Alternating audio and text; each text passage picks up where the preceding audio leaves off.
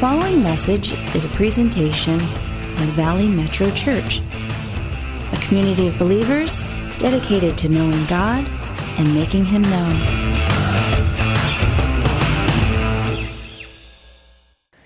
Uh, this morning, we're going to jump in, and uh, today is going to be like put on your seatbelt. It's going to be a flyby, it's going to be a drive by. We're going to go fast and furious on a topic, on a topic that everyone in the world is interested in, and that is simply happiness. Happiness. Because everybody wants to be, everybody wants to be, of course, everybody wants to be happy. Everyone wants to be happy. It's not a matter of if everyone wants to be happy, it seems to be a matter of how to find happiness, how to discover happiness. And I believe happiness is tied to the blessing of God. God, who made you and I, who is the lover of our soul, knows how to bring us completeness, joy, peace, patience, all the things that we want in life that will make us happy. But humanity has always been looking for happiness. In fact, throughout history, even in our Declaration of Independence, it begins with this profound statement. And it says in our Declaration of, of Independence that we have been empowered by our Creator with certain unalienable rights, such as life, liberty, and the pursuit of life, liberty, and the pursuit of happiness. God wants us to pursue life. He's the way, the truth, and the life. Liberty, where the Spirit is, there is liberty, and happiness. The question is how we view happiness and how we seek happiness or discover it is something that there's a big disconnect. And I am going to do a very quick flyby in, in, Scripture of what God says happiness is tied to. And we're going to see that it's tied to attitudes. Really quick, a, a short story here. There was a small country town, and in, in this country town, this old grandpa would sit outside the gas station in his rocking chair every day with his granddaughter. And as cars would come into town, uh, passing through the town, he would just wave them and he would greet everybody coming through the town. And one day a man pulled up and he uh, rolled down his window and says to the older grandpa, he says, Hey, sir, what kind of town is this here? What kind of town is this? And the grandpa said, Well, what kind of town do you come from? He goes, Oh, in my town, it's, it's terrible. Everyone's complaining all the time, everyone's gossiping all the time. He's like, Yep, it's the same here. It's the same here. And the man rolled up his window and drove off. And then a few days later, another man comes into town and rolls down his window and says, Hey, sir, what, uh, what kind of town is this? He says, Well, what kind of town do you come from? He said, Oh, my town's great. Everybody gets along with one another. There's mutual respect. He goes, Yep, it's the same way here. Same way here. So a couple days later, the daughter asked, the granddaughter says, Hey, Grandpa, how come you told one man one thing and you told the other driver a different thing? And the grandpa said, Because wherever you go, you take your attitude with you, and that's what makes it good or bad.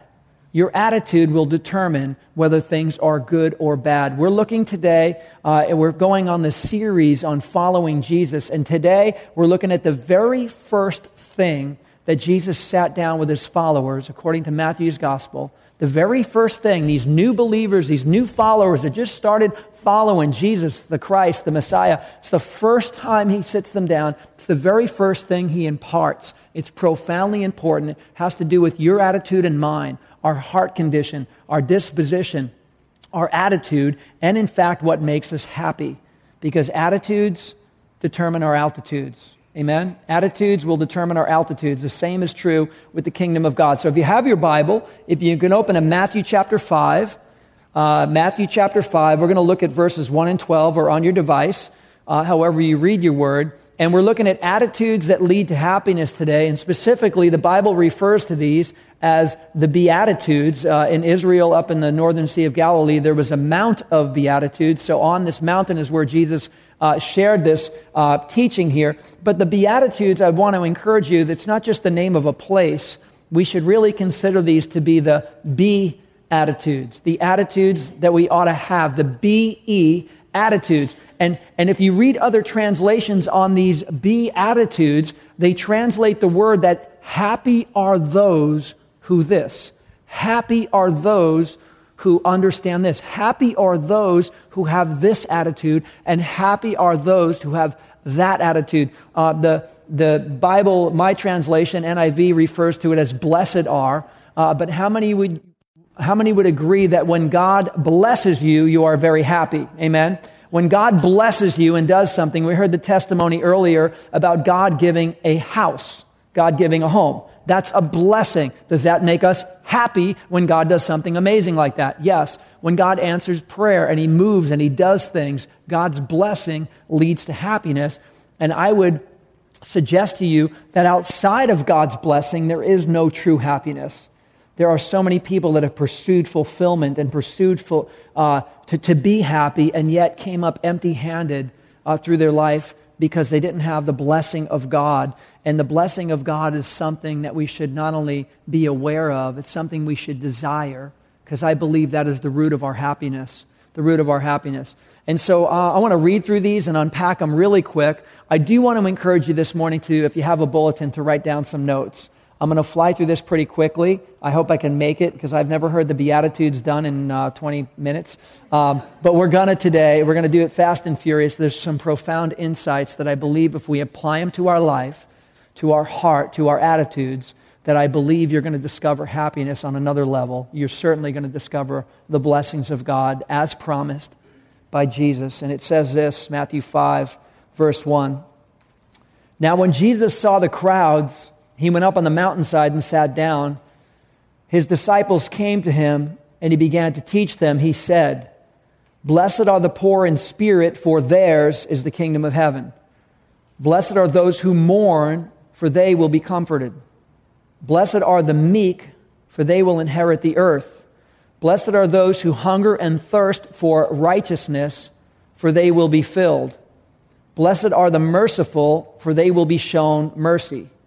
Blessed are the pure in heart, for they will see God. Blessed are the peacemakers, for they will be called children of God. And blessed are those who are persecuted because of righteousness, for theirs is the kingdom of heaven. Blessed are you when people insult you, persecute you, and falsely say all kinds of evil against you because of me. Rejoice and be glad, because great is your reward in heaven. For in the same way they persecuted the prophets who were before you. So uh, I want to just start out by saying that Jesus is talking about the kingdom of God, the followers of Jesus, the people who get, on the, get in on God's kingdom, not just eternity later, but literally the kingdom of God here and now, which is entering into God's realm, coming under His sovereignty here now in this earth, to get in on His provision, His blessing, His protection. This is the kingdom, and anyone can enter at any time along the journey.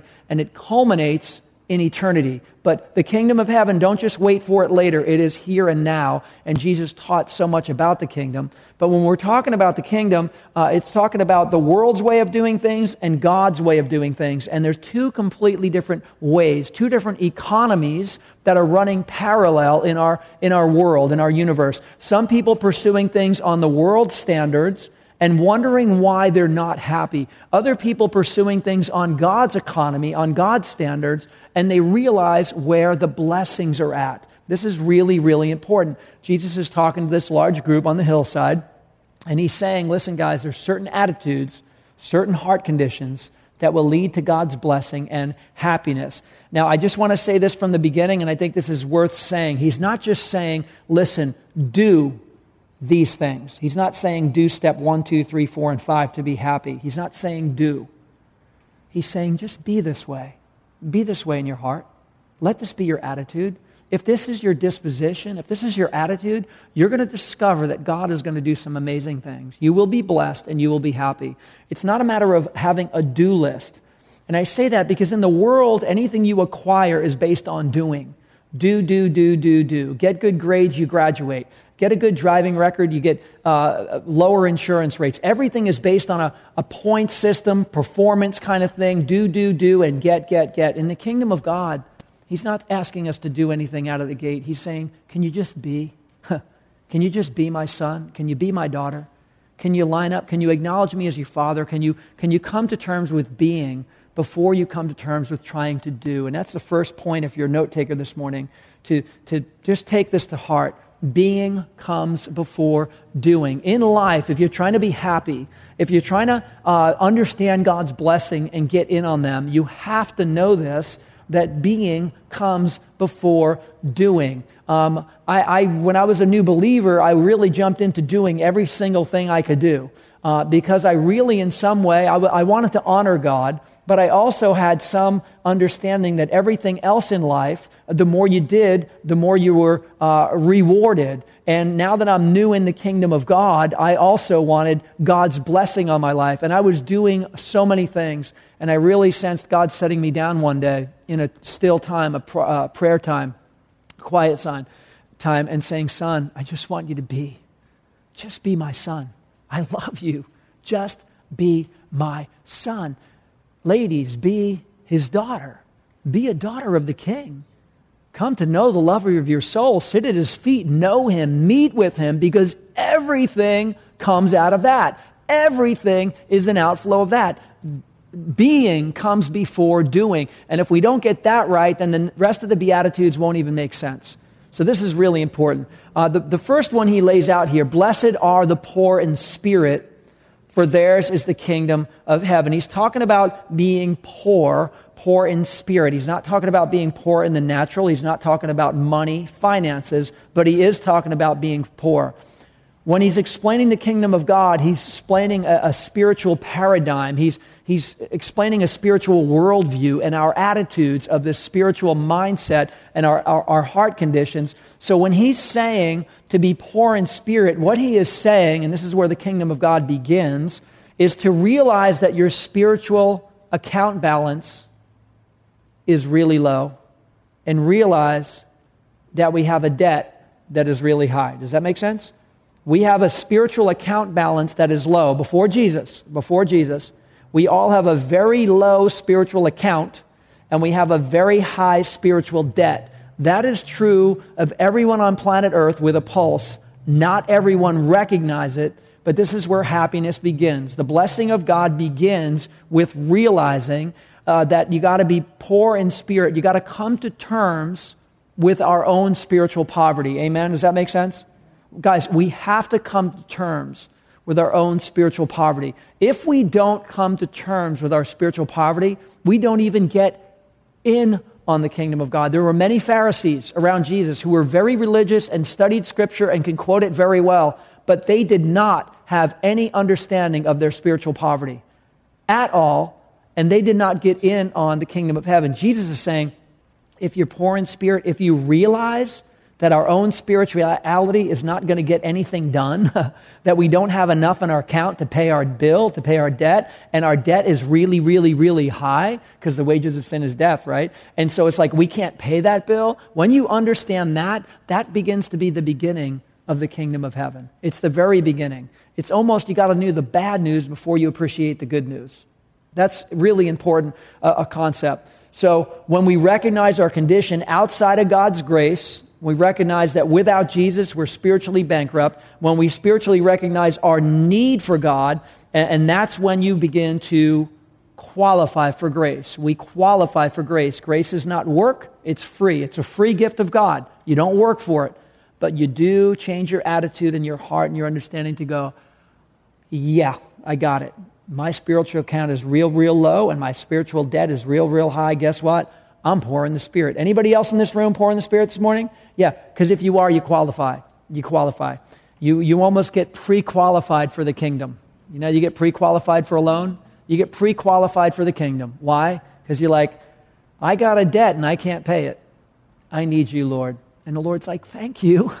Thank you for coming to terms with that. I love you and I have a provision for you, and it's a free gift. I, I, love you so much, it's waiting for you. But we have to come to terms with that. So, the second point this morning, again, for those of you taking notes on this, we are blessed for recognizing our true condition. We're blessed for recognizing our true condition. Why is this so important? Because many people go through life pursuing happiness, pursuing success and have no idea of their true condition. They really don't. What? You know, making money, buying stuff, pursuing things, chasing after dreams, whether it's fame or fortune, whatever, whatever it is, whatever success might look like to you, you, you draw it out, and, and whatever that picture is to you, is this front and center that we recognize our true condition? Because if it is, blessing is on the other side, and happiness and fulfillment and God's grace and joy is on the other side. Uh, it moves on on the next one and says, Blessed are those who mourn, for they will be comforted. I'd suggest to you that this is on the same uh, footsteps of what Jesus just said, talking about our spiritual conditions here. Um, he's talking to people who are interested, Jewish people who are interested in the kingdom of God. Uh, they realize um, that their own way of doing things uh, wasn't getting them into God's presence. They were waiting for the Messiah to come. He's finally here, he's teaching them. And now Jesus is talking about those who mourn. He is not talking about you and I walking through life sad, because the Bible says that the kingdom of God is about joy and life in the Holy Spirit. So he's not talking about walking through life sad. In fact, he wants us to have joy. He talks in Scripture about how his joy will be complete, that his joy will be in us and our joy can be complete.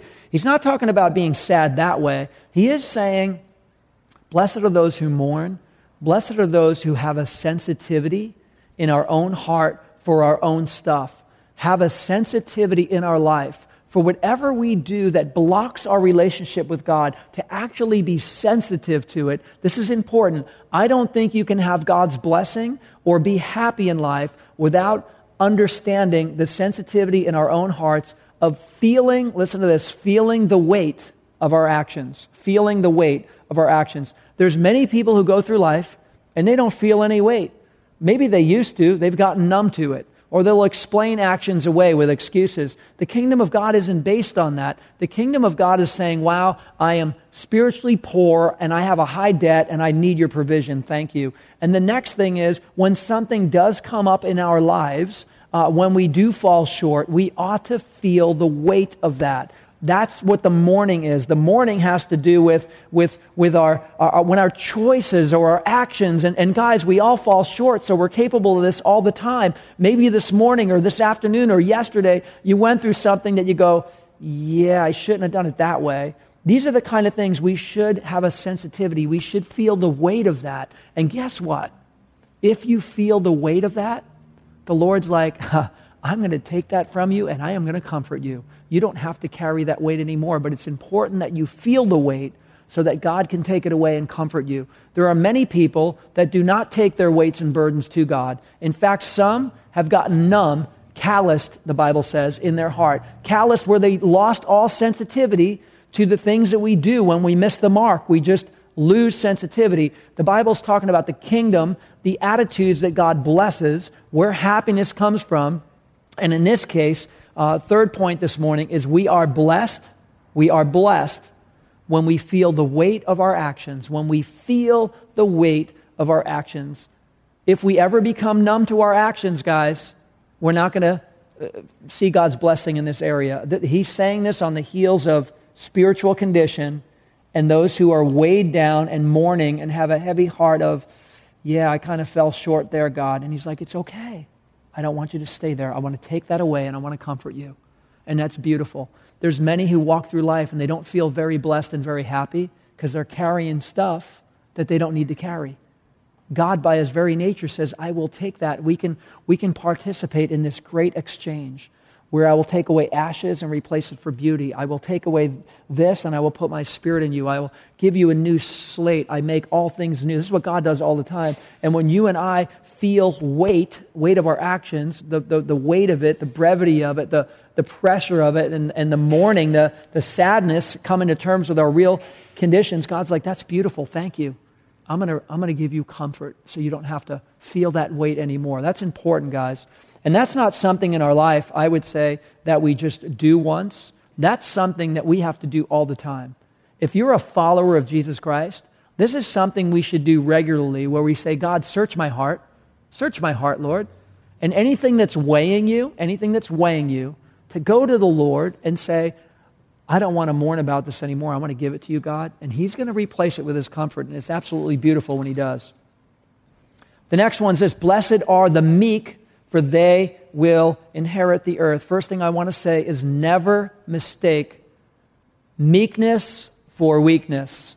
Never mistake meekness for weakness because everything in our society is be stronger, be tougher, fight your way through, get to the top. Everything in society is you got to make it, you got to make a way for yourself and you got to be about your business and you got to do what you got to do. And this is the world's economy and the world system of acquiring and, and, and, and, and gaining in life. And God is saying in the kingdom of God, listen, blessed are the meek. The meek will inherit the earth. The meek, again, meekness is not weakness. Meekness, being meek, is being humble. In fact, humility, humility is power under submission. Power under submission. Have the power to bust through and do something, but have the humility to say, but I'm opting out of that. I'm not going to do that. I'm going to do what Jesus did. Even though I could bust a move right here, even though I could push my way through, I'm not going to. Because the kingdom of God, in, God's economy, this is not how blessing is attained. This is not how happiness is attained. This is not what it's about. He's talking about blessed are the meek, blessed are the humble, uh, blessed are those who keep their power under submission, submission to the Spirit of God. You will inherit the earth. You will inherit what you need. God will supply all of your needs according to his riches and glory when we line up with this. Others say, I'm doing it on my own and I'm pushing my way through and I'm going to be about my business. Well, guess what? They're going to find themselves not only not inheriting the earth, they're going to find themselves missing the blessing of God and the happiness and joy that go along with it. So, for the fourth point this morning, here it is. We are blessed when we go low. Say, go low. Go low. Go low. The rest of the world's trying to go high. People of God, go low. When in doubt, go low. Humility is power under submission. Meekness is not weakness. Oh no, it is not. It is not weakness. We are blessed when we go low. In fact, James 4:10 tells us that humble yourselves before the Lord and he will lift you up. He will lift you up. If we go low, we will go high. But we're not going to put ourselves there. God will do it. If you're faithful at little things, humbly, he will put you in charge of greater things. God's economy is different from the world's economy. And it's the best thing uh, when God promotes you instead of some form of self promotion. See, the rest of the world is in self promotion mode. How do I pitch my stuff? How do I get my name out there? How do I get ahead? That's self promotion. It's way better when God promotes you and you could say, wow, I went low, I did it God's way, and look what the Lord has done. Amen? That's where the blessing is. That's where happiness is. That's where joy is. The next one in verse 6, it says, Blessed are those who hunger and thirst for righteousness, for they will be filled. They will be filled. And this is what's important. He's talking about being filled. And so many in the world pursue things to try to fill them. They believe, they believe that if I just get filled with certain things, I will be happy. That's what they believe. They really believe it. And that's why they pursue it. That is so far from the truth because some gain the whole world and lose their soul. Some, you know, you look at some people that have been multimillionaires, and, you know, you look at some of the people who have gone through history with attaining so much and realizing, I got a big empty void in my life, even though I've got all this stuff. But I thought I would be filled if I got all this stuff. And guess what? I'm not happy. I'm not happy. And why? Because that's not how happiness is acquired. It's not how it's achieved. Happiness is the blessing of God in your life. It's not getting more stuff. Solomon himself did the same thing. He spent half his life trying to get more stuff. And you can read about it in Ecclesiastes. He talks about all the stuff that he built, all the servants he had, all the money he had. He goes on and on and on. And he says at the end of the day, you know what it left me with? Zero, zero, nothing, nada. Really? After all that? He goes, Yeah, because I thought it was going to fill me. Somehow I thought if I had a little more land or, or a bigger business or, or better vineyards or whatever, more chariots. He's like, I thought it was going to fill me, but man, it's like chasing after the wind. I, I'm coming up with a big zero here. This is Solomon. Solomon did this. And he went on to say, uh, in Proverbs 16:25, Solomon wrote these, and I think he was very accurate in saying is there is a way that appears to be right, but in the end it leads to death. There are so many people that their way of pursuit of happiness, their way, absent of God's way, They think the pursuit is going to bring them happiness, and it doesn't. And that our ways lead to death. God's ways lead to life. And there's so many people like Solomon who spent so many years chasing this and went, oh no, I really messed up. And at the end of Solomon's life, he's like, you know what? You better turn it around. You better start aiming for God's glory. And he ends uh, Ecclesiastes on a good note saying, don't do what I did. don't spend all those years doing that kind of stuff.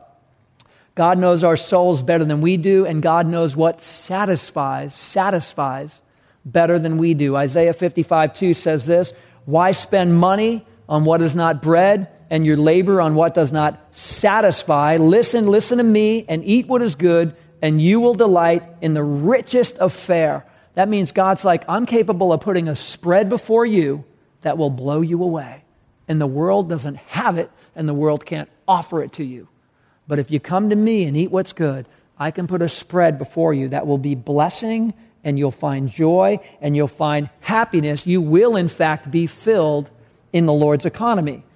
Hunger and thirst for righteousness. So the fifth point this morning is we are blessed for aiming our hunger. We all have hunger, guys. Aim our hunger at what truly satisfies. As human beings, we all have these hungers.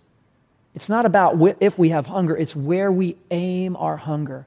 Hunger and thirst for righteousness. Hunger and thirst for what God says. That's the way to go. You keep running that way, you keep looking that way. This tells us, guys, that we can aim our hunger. We can aim it. We can aim it. We can aim our hunger. If we choose to aim our hunger, if we have the attitude, the attitude that Jesus is saying here, if we choose to aim our hunger, we can, we can be blessed. We will be filled. We will be satisfied. And I would suggest to you to the, to, today, and this is a, a word for some of you this morning aim your hunger, aim your attitude. God is the one who satisfies. The world is not going to satisfy. The world cannot, by definition, satisfy because you're spiritual beings having a momentary human experience. We're not human beings having a spiritual experience down here on earth. We are spiritual beings having a temporary human experience down here. And because we are spiritual beings, only your heavenly Father, the lover of your soul, the one who made you and formed you in your mother's womb, only God can bring the fulfillment in your life that you're looking for because He made us, He shaped us. And so when we aim our hunger after the things of God, that's where you find fulfillment, joy, happiness, and God's blessing. Outside of that, it's not going to be found.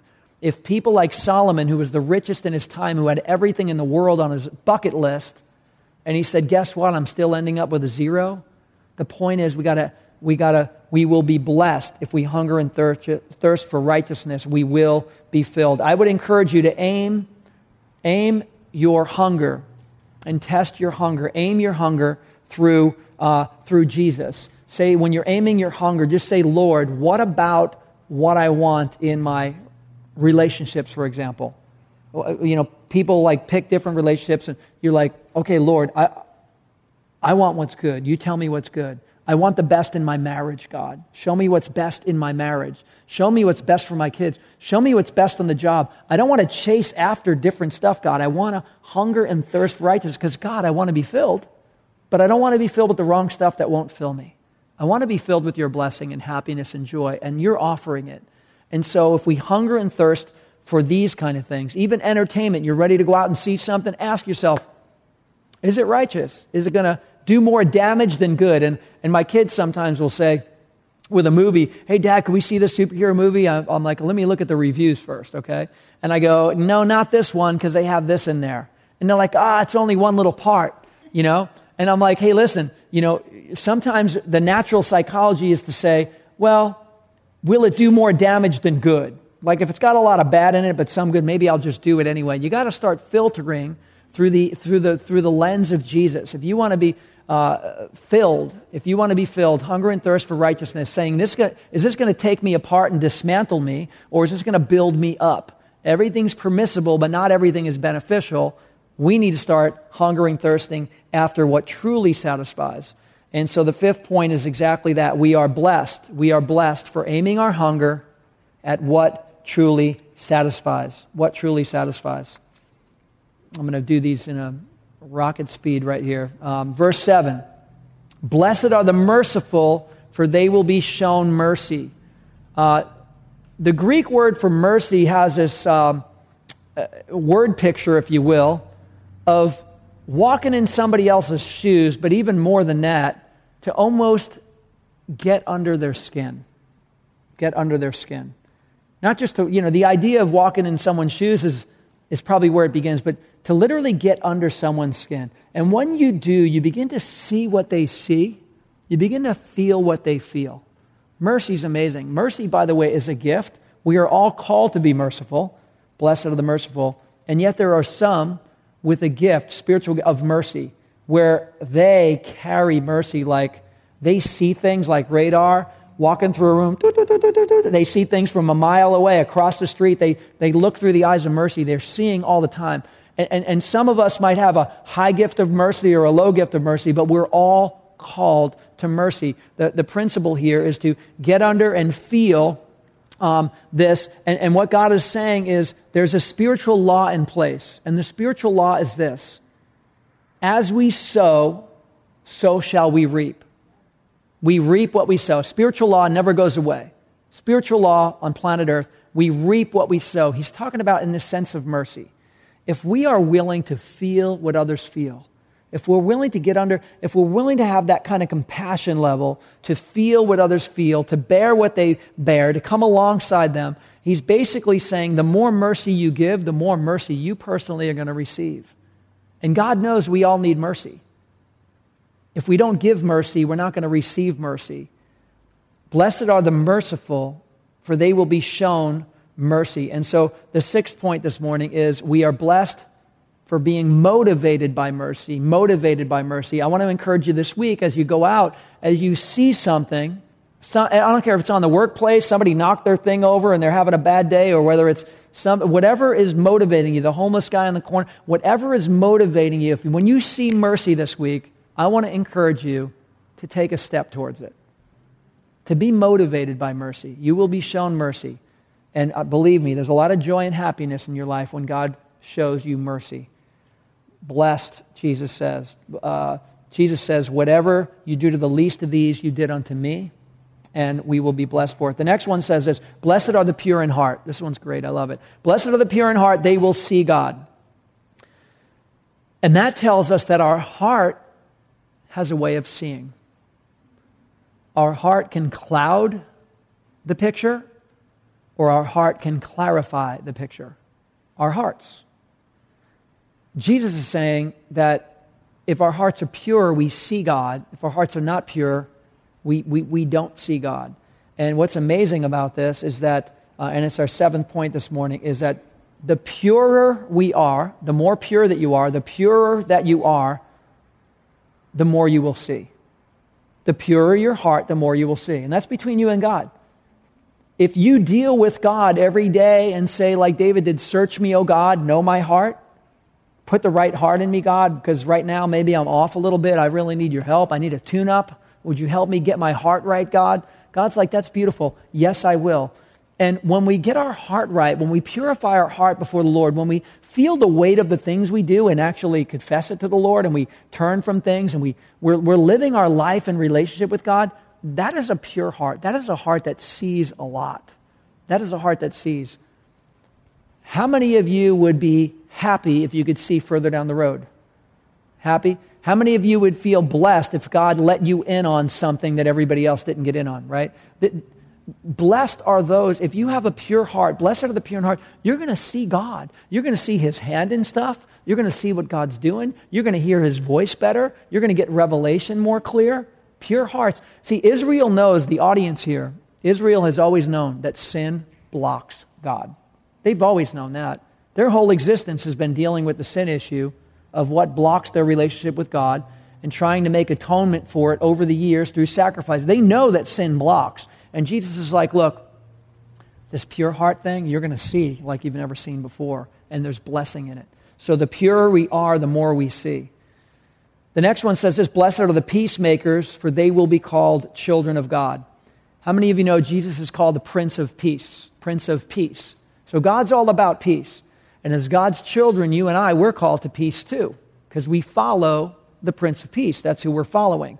And it's one thing to think we want things peaceful, it's another thing to actually make it happen and step into it. To step into uh, peace in a way that we're intentional, that we're willing to work through some processes, and even sometimes broker peace, broker peace with other people. Uh, let's start with ourselves first. When there's a glitch or a breach in a relationship, blessed are the peacemakers. We, we got to make it right. We got to take the step. We got to be intentional, and we got to work through things to create an environment of peace. But also, sometimes, maybe your friends or family or workplace or neighbors, if there's not an environment of peace, guess what?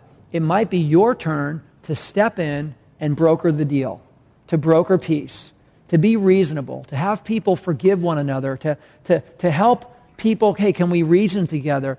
Um, when people see you doing that, they are going to know you're a follower of God. This is what it says right here. In fact, they're going to know it so much, they're going to call you a child of God.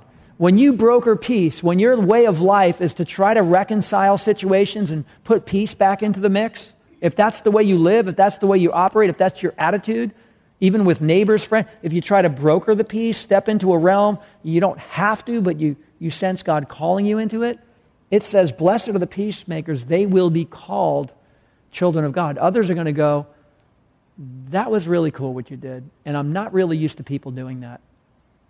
And they're going to know you follow the Lord, and they're going to see you as a child of God. And that's what it says right here that the peacemakers will be called children of God. So the eighth one is this we are blessed when we broker peace. Broker peace. If you don't broker peace, start brokering peace. Start with yourself first.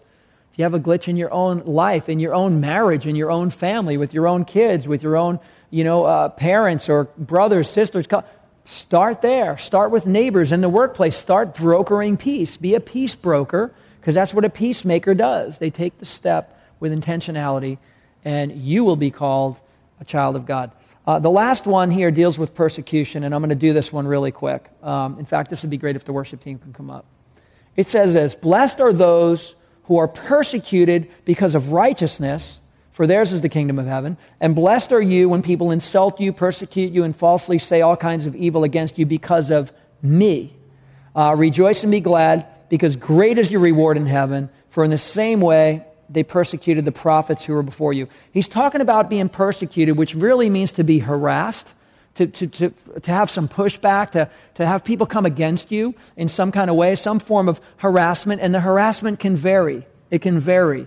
As a follower, as a believer, the harassment can vary. And what he's talking about, two different things here. One, he's saying opposition because you are righteous. In other words, you're living the right way, you're walking the right way, and it's making people feel uneasy. You're doing the right thing, which kind of exposes, I believe, what people are not doing, and sometimes they don't want you around. You're taking the high road, which makes it look like they're taking the low road. If you didn't take the high road, they would have been fine where they're at. But the fact that you're taking a high road, the fact that you're walking right, the fact that you're going the extra mile, the fact that you're, fact that you're living, living in a God honoring way makes others uncomfortable sometimes. Uncomfortable. And you may get some kickback from that. You may get some harassment. You may get some opposition. That's one form that we see for doing good. Some don't like it. There may be retaliation. The other one, he's saying, is specifically for standing for Jesus. Jesus. I follow Jesus. And they're like, ah. Oh. You didn't, it wasn't the righteousness. They didn't see it. it just the fact that you follow Jesus. There are some people, they don't even know why they're opposed to Jesus. They don't know why, but they're opposed to Jesus. They think they're opposed to Jesus maybe out of an ignorance or a, just a, a persuasion. But I believe they're, they're opposed to Jesus because there's a spirit working behind them a spirit of antichrist, an opposition. Antichrist is an opposition to Jesus.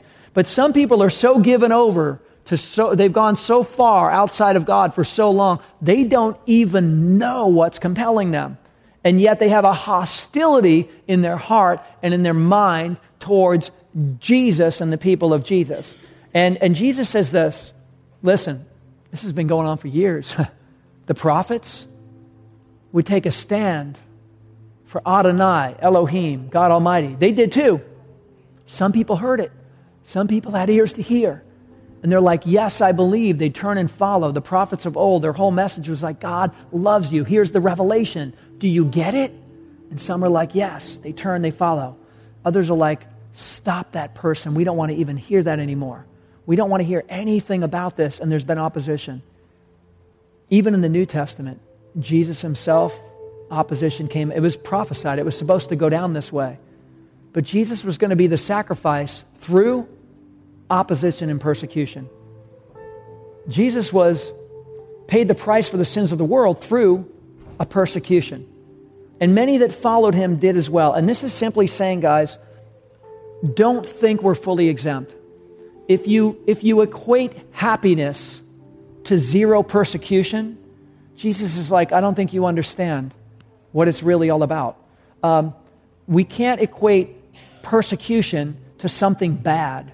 Jesus said, Blessed are you when you're persecuted. They did the same to me. You know what that tells Jesus? You're following right behind me. You're right in my footsteps. You're in the good zone. You are in a good zone if you get persecuted. Not in an obnoxious way, not stirring it up at work and not being sensitive to people. I don't mean that. I'm talking about when a true demonic oppression of persecution comes against you or people that have no place for your righteousness. Don't take that the wrong way. Jesus says, Good job. You're doing exactly what the prophets did, and they did it to me. They'll do it to you too. You are blessed for it. You are blessed for it. So that's the last point. We are blessed when we actually take one for the team. We're on Team Jesus, people. We're on Team Jesus. And if you're on Team Jesus as a follower, once in a while you just take one for the team. You don't get all mad about it, you don't get all bent out of shape about it. You just take one for the team. Because the prophets have been taking one for the team, and Jesus took the big one for the team. Amen? And everyone else in the New Testament took one for the team. We're not exempt from that. Guys, I just want to encourage you. I'm going to close in prayer this morning. This is where the blessing is. This is where God's favor is. This is where God's happiness in the kingdom of God is. It's just if we not do these, if we just align our attitude and start to understand, Jesus says, this is the path of blessing, of joy, of happiness. You're not going to find it. You're not going to be satisfied and filled out there. I know I lived out there long enough. I lived out there long enough. And I will tell you, there's nothing that satisfies out there. Can I get any other amens in the room? It, it isn't. If you, if you haven't tried it, maybe it's, you know, take others' word for it. Save yourself the pain, save yourself the years, save yourself the confusion, the aggravation. And he's saying, This is the way. He's the way, the truth, and the life. Jesus is the one laying this before us. He said the attitudes to be, the beatitudes, that if we have these beatitudes, that we're going to walk and get in on the joy and the blessing and the favor of God and that's where we want to be. So, mighty God, we just, we thank you for your word. We thank you for the power of it. Lord, I just pray that you would help us to line up with this rich offering that you gave. It's the first time the followers ever really got together for a teaching. You just, you, all these people started to follow you, and you finally dropped the bomb right here in this first passage. You just said, Here goes. I'm dropping it on you. You guys are chasing everything, or you want to, or you're wondering about it. Let me just tell you where it's really at. Where it's really at is this is where you're going to find happiness. This is where you're going to find blessing. This is where you're going to find my favor and joy. This is what the kingdom of God's about in my economy. And here it is. Adapt to these attitudes, and you'll discover there's no other way to go. So, Lord, I just pray you would seal this in all of our hearts, that as followers, we'd walk in these things, in these beautiful beatitudes. We thank you for everything you're doing. And trust, God, that even this week, you're going to give us some opportunities to walk this out in faith.